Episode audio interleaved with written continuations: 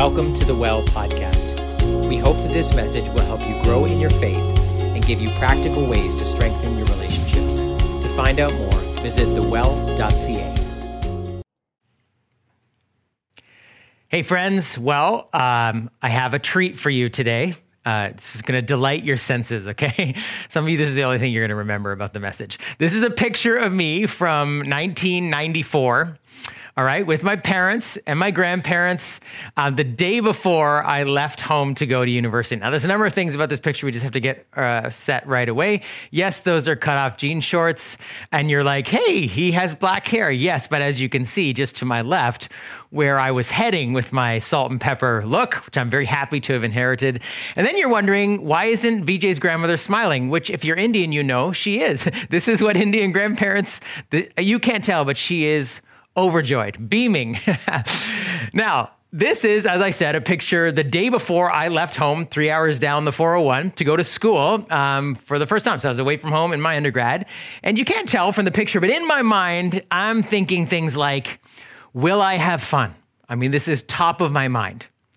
Will I have fun is definitely what I'm thinking about. Will I meet a cute girl? Okay, there's 15,000 students at the university. Like, I didn't know anyone. Surely I could convince someone to go out on a date with me. I'm thinking about that.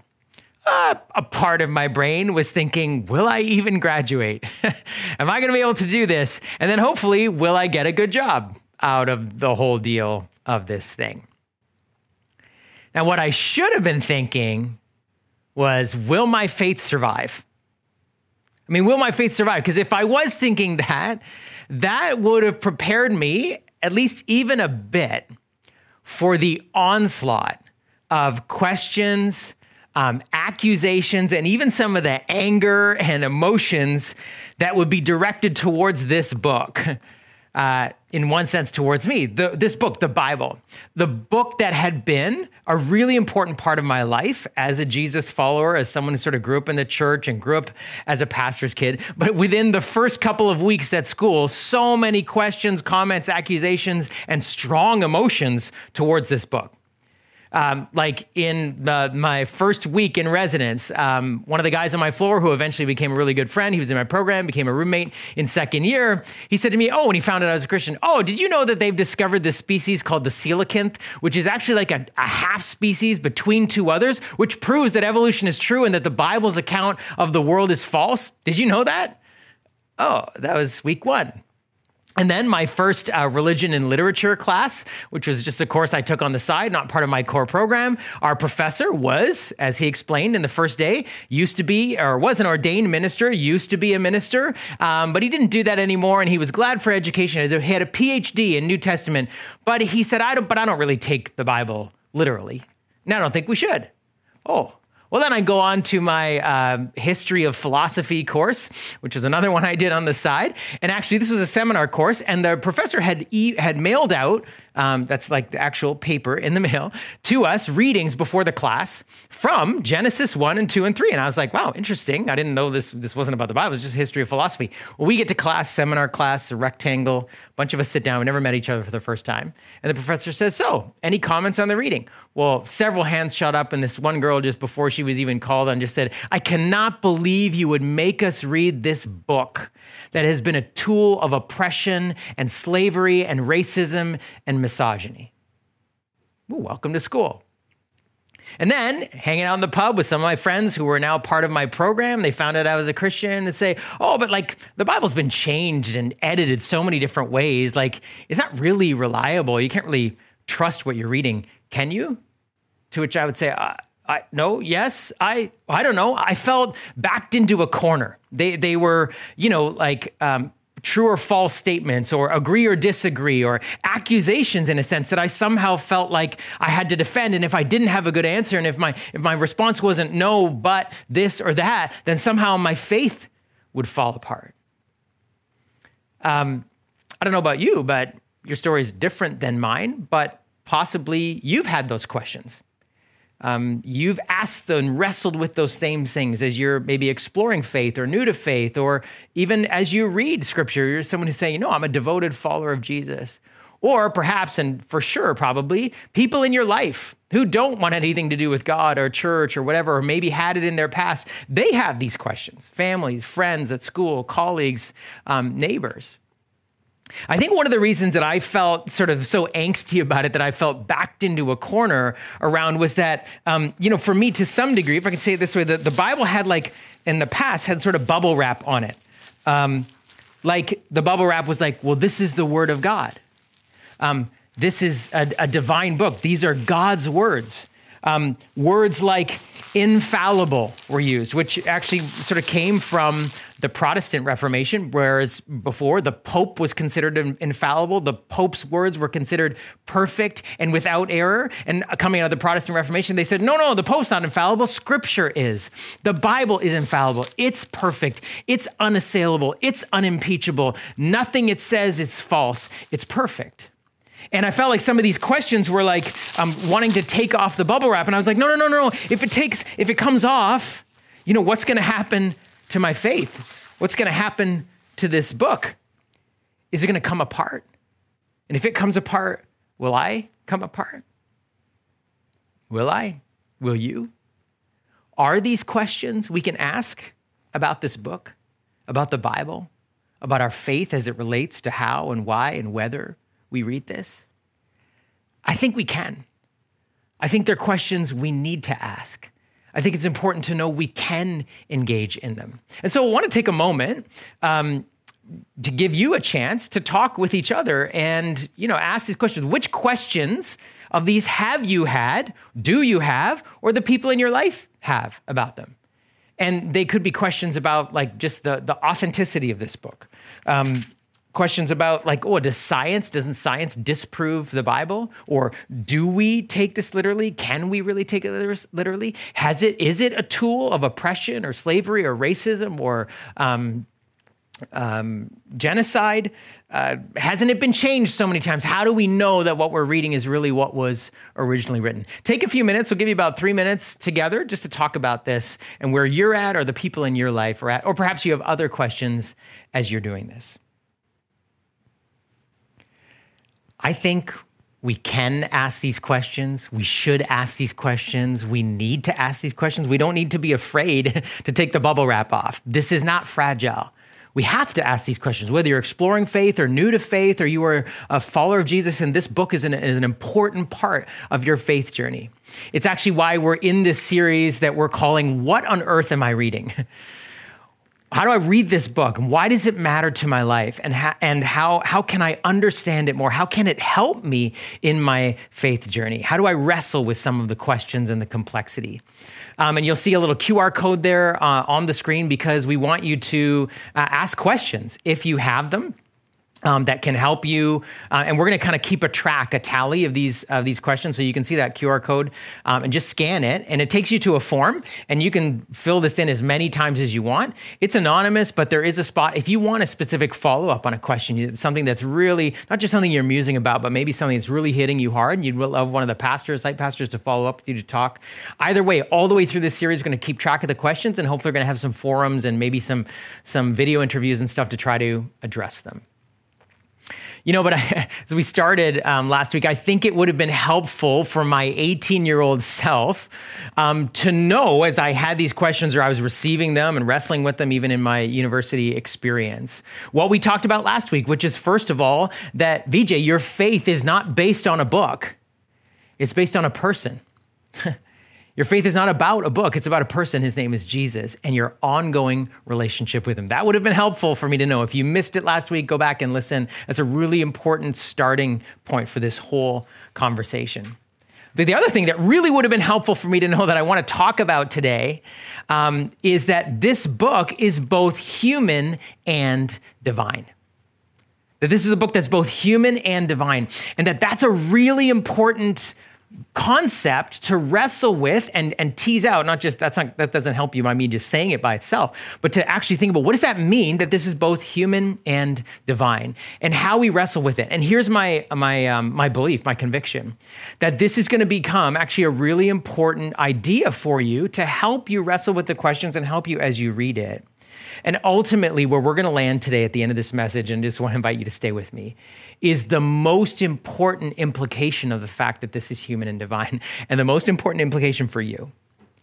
If you're new to faith, exploring faith, well along in the faith journey, no matter what age and stage you're at, you're going to want to stay with me because the, the implication, the great implication of the fact that this is both human and divine is the one that has the most impact on us.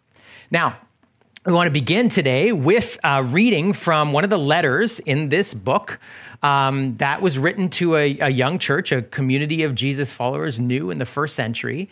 Um, it's a section of scripture that actually talks about how we're meant to think about these letters, these books that have become part of the library that is scripture, how we're meant to read them and wrestle with this dynamic of both human and divine. So I want you to listen as it's read for us, and we're going to talk about the implications of that together. For we did not follow clearly devised stories when we told you about the coming of our Lord Jesus Christ in power, but we were eyewitnesses of his majesty. He received honor and glory from God the Father when the voice came to him from the majestic glory, saying, This is my Son, whom I love. With him I am well pleased. We ourselves heard this voice that came from heaven when we were with him on the sacred mountain. Above all, you must understand that no prophecy of Scripture came about by the prophet's own interpretation of things. For prophecy never had its origin in the human will, but prophets, though human, spoke from God as they were carried along by the Holy Spirit. When we say that this book is both human and divine, we mean that in terms of who wrote it what's in it, how we're meant to read it, and what we do with it. Like who wrote it, what's in it, how we're meant to read it, and what we do with it. Human and divine has a huge implication on that. And the first thing it says that the, the scripture, like who wrote it, it has human authors and a divine author. There are human authors involved and a divine author. And it's interesting if you read what um, this the writer of this letter says, as he's, he's describing how scripture came about and and think that he's actually referring to the Old Testament because that's what scripture they had, but we can apply this to what became scripture, the whole totality of the Bible. He says, though human, these writers, they spoke from God as they were carried along by the Holy Spirit. So he's describing the fact that this is somehow, uh, these are divine writings. These are words that God actually gave to people to write. And they wrote them as they were carried along by the Holy Spirit. It's almost this picture of like God's carrying them in his big hands while they're writing. And, and he's saying they, they didn't do this by their own interpretation. These were the words of God that they wrote. And we see this divine authorship coming through in a number of ways. In some cases, it would be like, the word of the Lord came to so and so. Write this down. Those are what were called the prophets. The prophets spoke and said, These are the words of God to you. Unless we think this is a, you know, the Wild West, everyone running around saying, God said this, God said that. I mean, people kind of did, but the bar to be a prophet was pretty high. Like if you said, These are God, God's words and this is what's going to happen, and it didn't happen, if you made some prophecies and it didn't come true, you got stoned. And not like 21st century high school parking lot stoned, like you got killed. It was a high bar. If, if people didn't deem you a prophet, if your words showed up and you said they were from God and they kind of proved over time to be not from God, you were killed. So it was a high bar. Not a lot of people claimed to be prophets. There weren't a lot of them. God's word came to them directly. In other cases, God was inspiring them with ideas and thoughts and even descriptions about him as they explained to the people who God was, or they described God's interactions with human people. In other cases, God was sort of in the background, but revealed as they as you read the story understanding about who God is was slowly coming to be. This is, in a sense, a divine book. Um, and also like but but it's it's human authors and so even this writer is saying hey we're telling you about eyewitness accounts There were eyewitnesses, human beings who saw things, particularly eyewitnesses of Jesus Christ, his life, his miracles, his death, and his resurrection. In fact, you couldn't be an apostle in the early church to have that title. You had to have been an eyewitness of Jesus after he rose from the dead. Like you actually saw him, you ate with him, you touched him, like flesh on. You knew that Jesus had risen from the dead. That was what qualified them to be um, apostles and writers of some of these letters, or they had firsthand eyewitness accounts from people. So uh, Luke, who wrote one of Jesus' biographies, he was not a disciple originally. He was not Jewish. He was Greek. He came to become a follower of Jesus, but he got the eyewitness accounts from others. And so there was an authorization, um, in a sense, a divine authorization of the human writers. But Christians don't believe that this book sort of fell from the sky. Like it's just something that got dug up and it felt, oh, it's just God's word and there's there's nothing there's nothing about it that's human. It's totally divine. It's like no, it's mixed in, and not just human writers. Um, there's there's um, humanity all through it, which is why there's been arguments about it forever. There have been arguments about authorship. Who wrote these books? Some of the authorship is very clear. Some of it's not. Like for example the book I just read from, Second Peter, we might think, oh, that's Peter the Apostles with Jesus. And he references being an eyewitness of Jesus. But scholars are pretty sure Peter himself didn't write it. Um, he was a fisherman. We don't know how educated he was. Only 17% of the world was, um, was literate or could write. Most people didn't write. They hired scribes. And so he had this practice called pseudepigrapha, where you would um, write and use somebody else's name as you wrote. And we go, oh, that's fraud today. But it's not. It was a common practice because a lot of people didn't write, they hired scribes, or they were writing and they used somebody's name that helped give credence to what they were saying. So here, clearly, someone here in Peter is writing with his name, but describing the eyewitness account that Peter himself had and other eyewitnesses. So we go, oh, wait, what? Like, doesn't that discredit? No, that was a practice. And even J.K. Rowling, right, when she wrote um, the Harry Potter series, she said she used J.K. because she didn't want uh, someone to discredit her writing. Most of the science fiction and fantasy writers were male. And so if they found that she was a female, oh, she, they're not going to read it. And so she put J.K. Now, that's not fraud. We go, oh, she's, it's a, it's a little bit like what the pseudepigrapha stuff was going on, but there was more of that. It doesn't discredit it, but it does recognize, hey, there's humanity involved in this.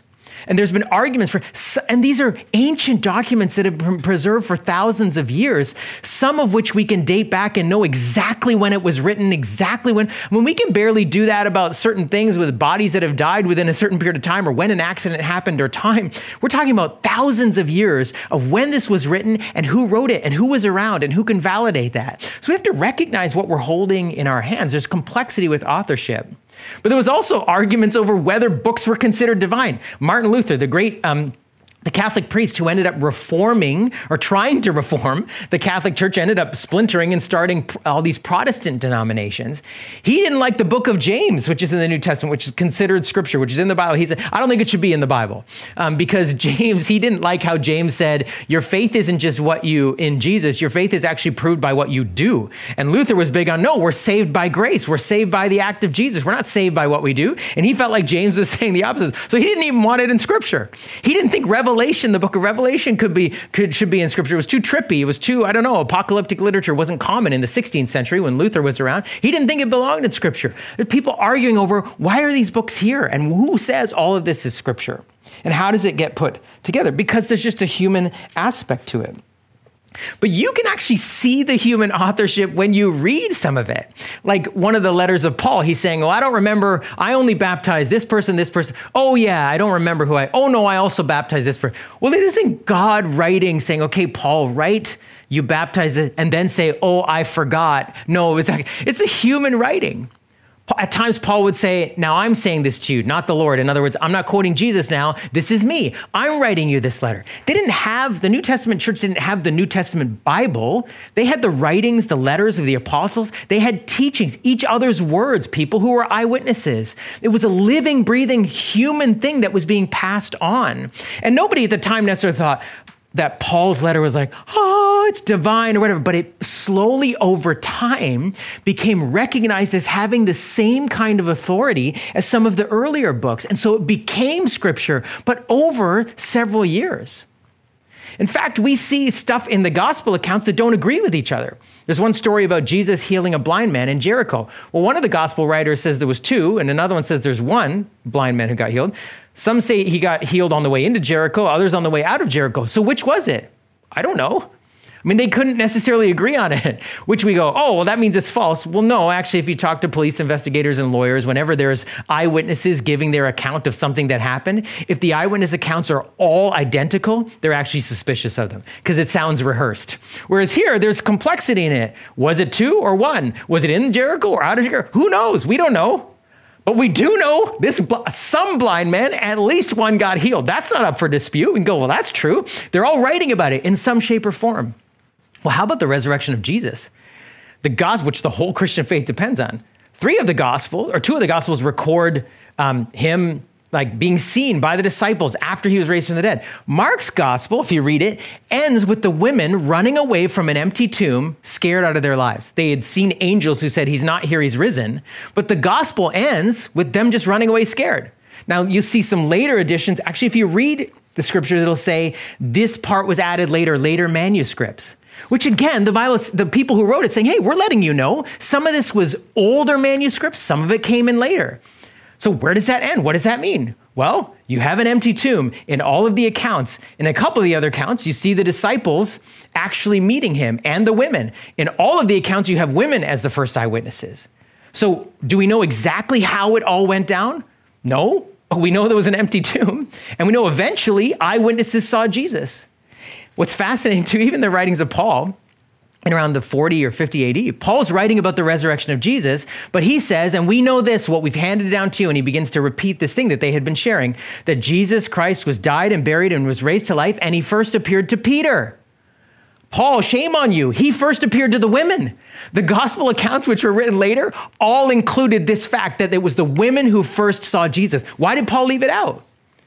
Well, maybe he thought, like, well, I'm trying to prove that this story is true. And they believed, and it was true. But he said, if I say women were the first eyewitnesses, women at that time in the ancient world, in the first century, they weren't allowed to give testimony in court. So kind of leaving that fact out might hopefully like they didn't want he didn't want the truth to get discredited because of the truth. And so he kind of left it out. Now I don't know why and we can't talk to him now, you can ask him later. But the gospel writers about 40 years later said, "No, no, Paul, it was the women all for the count. They wouldn't let him do it." That's humanity. I mean, does that make him a misogynist or sexist? I don't know. We don't exactly know why he did, but this is all part of the humanity that, in fact, it actually contributes to the sense of authenticity about it. These are things that we say, okay, this was God in the middle of the human situation. Of course, it would be a bit complicated. When the divine comes into the human world, of course, it's going to be complex. How else would the divine being enter the human world except with some complexity and interplay between the divine being God and the human authors? And even, friends, I read to you today, all of you have probably English translations of the Bible. And then there are Portuguese translations and Spanish translations and French translations and in all different kinds of languages. But you know, it wasn't originally written in English or Portuguese or French, right? There was Greek and then the Hebrew and Aramaic. These are translated. And the translators are human.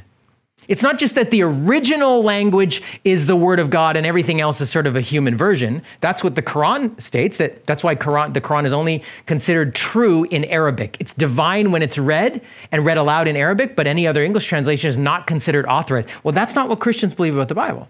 Saying people had to get together and translate this, and they had to make decisions. What does this word mean? What is that? Where should the punctuation go? And punctuation makes a big difference when you're reading something. None of these original manuscripts had punctuation in them.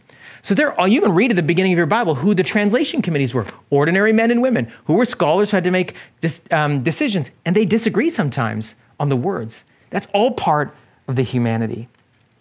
It's honest, but how else would it work? And here's the thing the point isn't to separate the divine from the human authors, it's to experience and know God in the middle of the human stuff, right? It's not to go, well, which part's divine? Which, it's all mixed together. And that doesn't mean that we can't say, oh, well, we know for sure this is true and real. We have to do the work, but we recognize it's divine and human, it's complex. Which leads us really to our second point about being divine and human is what's in it is there's divine activity and human activity. Which means what we see is both beautiful and ugly, perfect and imperfect. Especially the early parts of Scripture, we see God interacting with people in the world and culture of the ancient Near East. And we have to be honest about the fact that the ancient Near East, as a culture, and what we know about ancient Mesopotamia and all those areas, if you read any history, it was a world of patriarchy, slavery, racism, genocide. There was war. There was all kinds of stuff going on in that human situation. And theologians describe this idea of God, the divine, accommodating himself to the human situation. Of course, we know ultimately in Jesus, he did that by becoming flesh so we could understand him and see him. But God was doing that long before Jesus became human and entered our world. That God was a part of, in a sense, allowing himself to be seen and known within very human, imperfect, and broken people, situations, systems, and practices. Just read that again for a moment. The new the, the book this divine and human tells us that god was allowing himself to be seen and known in the midst of within very human imperfect and broken people situations systems and practices. Let me give you a couple of examples the whole animal sacrifice thing. Animal sacrifice was a common part of worship in the ancient Near East, blood sacrifice. So God comes and begins to uh, establish a relationship with a group of people. And he says, okay, you're going to uh, sacrifice animals too, which we're like, oh, that's so barbaric and the blood. And like, does God need blood? No. We know, but that was how they understood. Oh, well, yes, we worship, but our God is different because other ancient Near East religions also had cult prostitution as a part. Sexuality and spirituality and worship were all tied together in ancient Near East pagan cultures. But God did not have that as part of his people's worship. He says, No, I'm not accommodating that part. That part is destructive to women, to yourself, to everything. We're not going to allow that. But the animal sacrifices, we will. And we live in a world where we put sweaters on our pets and give them birthday presents and all that stuff. So it's so far from our remove. But God is working within that system. And eventually, what? The writer of Hebrews says, There's no way the blood of animals could take away sins. We have Jesus, our perfect sacrifice. You don't need to sacrifice animals anymore. So now when you and I come to church, we don't have to bring Fluffy the lamb and kill him for worship. It's changed over time, right? But let me give you a more, uh, more profound and deep and powerful example slavery. Slavery was a common part of the ancient Near East, and it was a part of war. As you got conquered, and if you were conquered by another army, then you became slaves. Well, what do we see? We think, oh, that's so offensive. How could there be slavery in the Old Testament, New Testament? And people will ask you that question. I've had those questions. But if you read God accommodating himself to the people, but divine activity in the midst of the human activity of slavery, well, you'll start to notice something. In fact, you'll start to notice a trajectory throughout Scripture. First of all, in the Old Testament, the laws that the people of God have around slavery were, were, were, meant to care better for the slaves than the ancient Near East practices. In the ancient Near East, chattel slavery, you could just barter and exchange people, and they were perpetual slaves. The Israelite people, if they had a slave in their home, they could not sell them to another person. If a man married a woman and she became his wife, if he divorced her after she didn't go back to slavery status, she was now a, a free person. And you couldn't sell and exchange. And so we go, oh, well, they shouldn't have had slaves uh, at all. Of course. And eventually that's what happened. But you see movement from the ancient Near East culture to the Old Testament. Well, now along comes Jesus and his teachings about who's, who are um, high and low in society, who are first and last. And he begins to undo the ideas and the systems of using people and discrediting people and devaluing people because of their gender, or because of their social status, or because of their sickness. Which prompts the New Testament writers eventually to say, in Christ, there's no slave or free. Now, slavery was still part of the system. Why? It was literally holding up the economy of the, of the Roman Empire. To get rid of slavery would have crumbled the entire empire, which the Jews were a part of. But the writers of the New Testament start to change and they start to say, the writers, Paul was writing to masters and slaves and say, listen, don't be harsh and work together. Which is why in the New Testament church, within the first century, you start to see slaves as house leaders.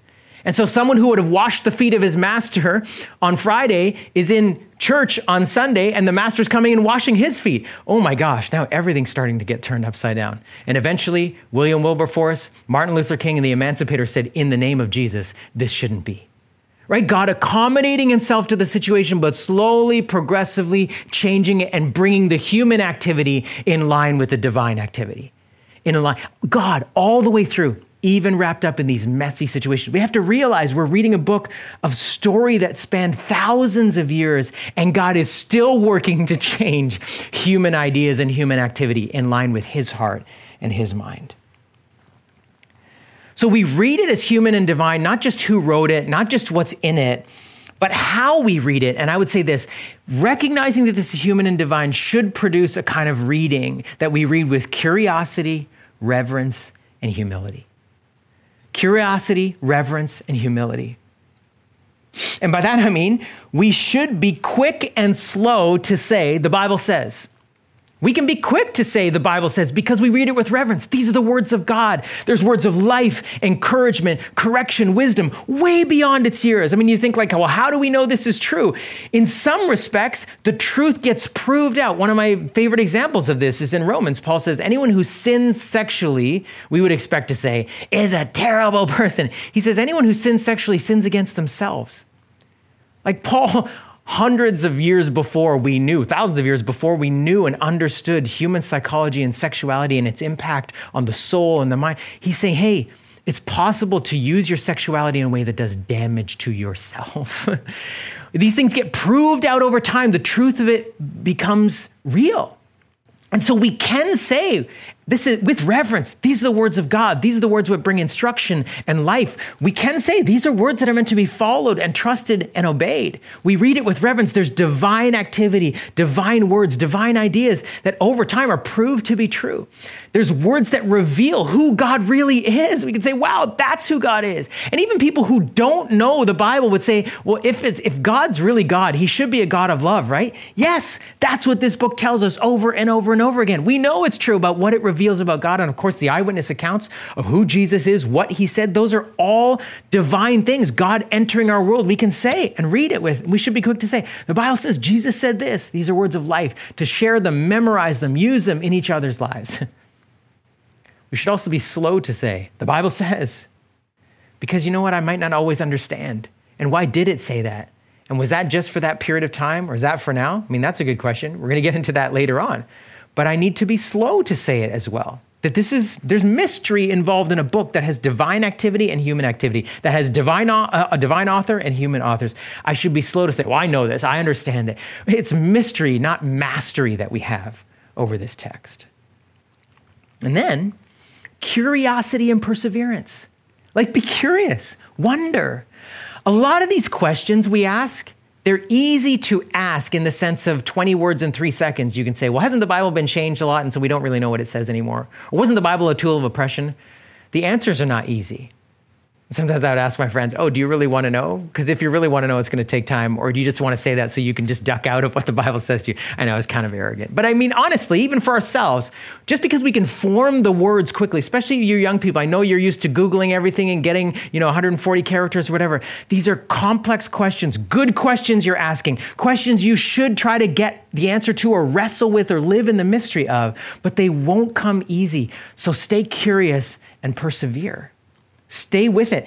Ask others for help. Look up commentaries. Um, talk to people. Read books. We have so many books we can recommend. We don't want to overload you with resources, but there's lots of questions about interpretation, about the role of women in scripture, about slavery, about sexuality. There's so many people that write about this. Don't be intellectually lazy. And don't be an intellectual snob or a historical snob where you only read what somebody who's been alive for 25 years wrote. There are books of dead people that we need to read and understand. So be curious and stay with it. And lastly, and maybe most importantly, this is the most important thing human and divine, what we do with it. As in, this book can produce divine results in our lives or very human results. I mean, the fact is, any holy book can produce unholy results. As part of us taking the bubble wrap off it is saying we can admit at times throughout history and often people have used this book as a tool of oppression, as a tool of misogyny, as a tool of racism. We can admit it has been used that way. It doesn't mean it is that kind of book, but we can admit, you know what? This has and can produce very unholy results. And I don't just mean churches and Christians who were using verses in here to condone keeping slaves. It seems like even when Jesus appeared, the religious leaders, he was constantly challenging them about the fact that they were using these words or twisting the words or um, using them to oppress other people or to make themselves more important or rich or to get out of certain responsibilities that were obviously really important for them to do. Jesus constantly challenged them with the, the fact that they were using this as a tool of oppression in other people's lives. They were misusing it, misinterpreting scripture. And so we have to recognize it's possible for a holy book to produce very unholy results. So, how do we ensure that the divine results, the divine intention of God, is what gets produced when we read this? Well, I want to close with this very important conversation Jesus has about this with the religious leaders as they were constantly challenging him on the way he was interpreting scripture. Because at times he would say, Hey, you've heard it said, but I say. He was reinterpreting, saying, I know God said this in the past, but I'm saying this now. I know you used to say this, but I'm saying this.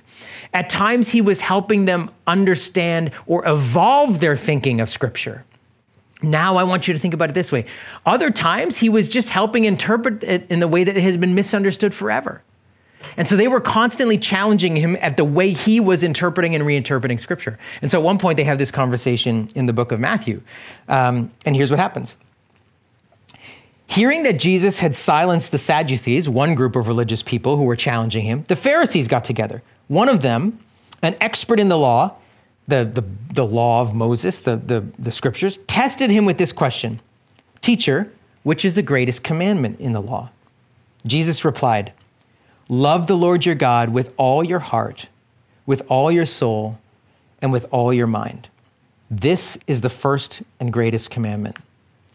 And the second is like it love your neighbor as yourself.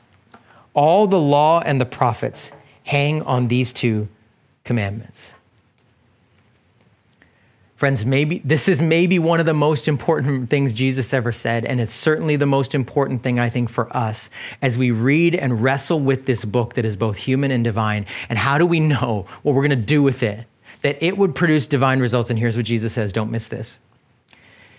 Someone asks him, Well, what's most important about all this scripture and all these instructions and everything in this divine book that they saw it as? He says, well, all the law and the prophets, which was a way of describing all the prophetic writing, the first five books of the Bible, the, the what they call the Tanakh, uh, or the, the Torah and then the prophets. He says all of that hangs on two things. One is the most important thing love God. With everything you have, love God from your heart, with your mind, your whole life, your whole being, love God. And the other thing he said, the second is like in other words, as important and very connected to it, love your neighbor with everything you have. He says, as you love yourself. Well, you love yourself with everything you have. Self preservation is the strongest instinct we have. He says, you know what? Love your neighbor the way you would love yourself, the way you look after yourself, the way you prioritize yourself. Love your neighbor like that. And then he says, everything else in Scripture hangs on those two things. In other words, if you don't have those two things, all of it falls apart. So if we're worried about this thing falling apart, we need to actually come back to the thing that Jesus says is most important about it to love God and love your neighbor. In other words, the divine results that this should uh, produce in our lives is love for God and for other people. That is ultimately the divine results.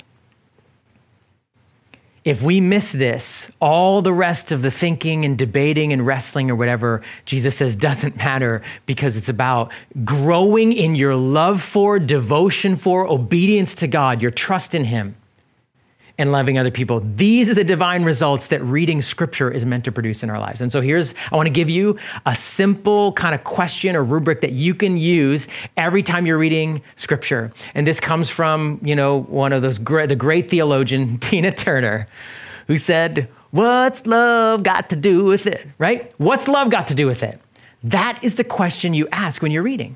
When you're reading scripture and you come up against something that seems weird or very human, very ordinary, or even partly offensive in some shape or form, or just confusing, ask, what's love got to do with it? And let me give you a final example. I know this has been a long message, but this is so important. I'm trying to help you have tools as you read. You read a story in uh, Genesis 12, 13, 14 about God's work with the first um, family that he was going to bless and then give them more children who would also know God, and eventually God would be known through the whole world, through all these descendants. He starts with this man, Abraham, and his wife, Sarah. And he says to them, You're going to have a son.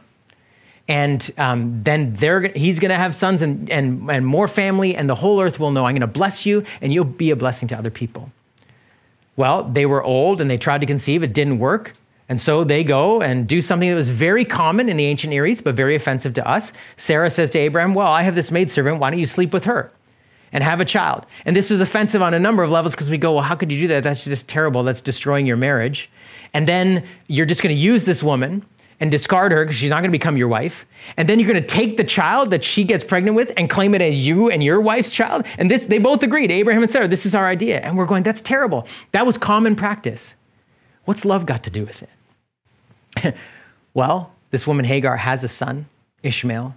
And then Sarah actually gets pregnant with Abraham and has a son, Isaac. And there's fighting and jealousy. And so Hagar gets kicked out and sent to the desert. Now, if we go, if this was a modern romance novel, we're like, oh, I wonder what's going on with Hagar. You know what the ancient Near East said? Who cares? They don't care. She's just a maidservant. It doesn't matter. We have to realize this book was way ahead of its time. That written thousands of years ago, nobody would have cared about Hagar. But the writers of Genesis say, no, God went out and found this woman in the desert, appeared to her and said, I see you. I'm with you. Here's a well. You can drink water. I'll keep you alive, and I'm going to bless you. I know you were used and discarded, but I'm going to bless you and I'm going to bless your son and he's going to be great and your name will be great. We see God's love. What's love got to do with it? God's love to the marginalized, the rejected, the used and abused, the one cast off. And then God goes to Abraham and says, I know, hey, you used a backup plan. You didn't trust me. You went and did your own thing. Does God kick him to the curb? He says, No, I'm, I'm still going to bless you. I'm still going to work with you. Even though you don't trust me, even though you create backup plans and you have your side projects, we see God's love and grace and patience for people, even when they make bad decisions. What's love got to do with it? We get to see and love God more for how he loves others, to say, God, you're amazing. There's nobody like you. And then if we really love you, well, then what is it going to produce in us? If you love the loving, self emptying, self sacrificing God, that's the kind of love you begin to have. And we get sent out to those who are rejected and used and abused, the marginalized, the ones that other people say aren't important.